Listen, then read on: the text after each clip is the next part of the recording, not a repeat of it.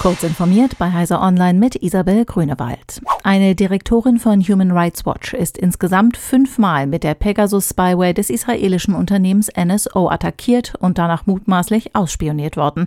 Das hat die Menschenrechtsorganisation nun öffentlich gemacht und gleichzeitig die Forderung wiederholt, dass der internationale Handel mit Überwachungstechnik endlich reguliert werden müsse.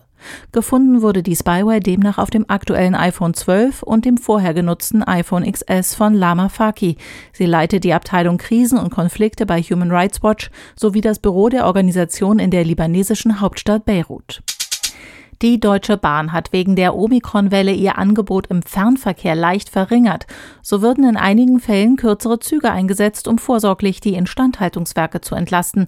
In einigen Werken ist die Krankenquote demnach schon zweistellig. Angespannt ist die Situation etwa in Nordrhein-Westfalen. Steige der Krankenstand dort weiter, könnten Verkehre nicht mehr vollständig bedient werden. Bei der S-Bahn Berlin ist der Betrieb schon reduziert.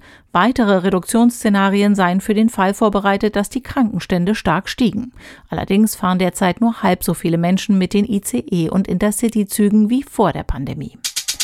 Lange befand sich Chinas Regierung in einer Zwickmühle zwischen staatlicher Unterstützung und gesellschaftlicher Ablehnung. Nun hat China Regeln und Vorschriften für Studien veröffentlicht, bei denen es um die Zulassung von gentechnisch veränderten Pflanzen geht, berichtet Technology Review. Damit gibt die Volksrepublik dem Weg des sogenannten Gene Editing beim Anbau von Nutzpflanzen eine abgesicherte Richtung. Sie gehört zu einer Reihe an Maßnahmen, die das Ziel haben, Chinas Saatgutindustrie zu überarbeiten. Denn gerade diese gilt als ein Wunderpunkt bei der Grundlebensmittelversorgung der chinesischen Bevölkerung. Samsung lädt zum Unpacked Event am 9. Februar. Dabei dürfte das kommende Galaxy S22 im Brennpunkt stehen. Es könnte dann Ende Februar auf den Markt kommen. Nachdem Samsung die Note-Reihe zuletzt auf Eis gelegt hatte, soll nun wohl die S-Serie einige Kernmerkmale der Note-Handys übernehmen. Allen voran der Stift. Leaks zeigen, dass der Pen in einen Schacht am Galaxy S22 geschoben und dort verstaut werden kann. Diese und weitere aktuelle Nachrichten finden Sie ausführlich auf heise.de.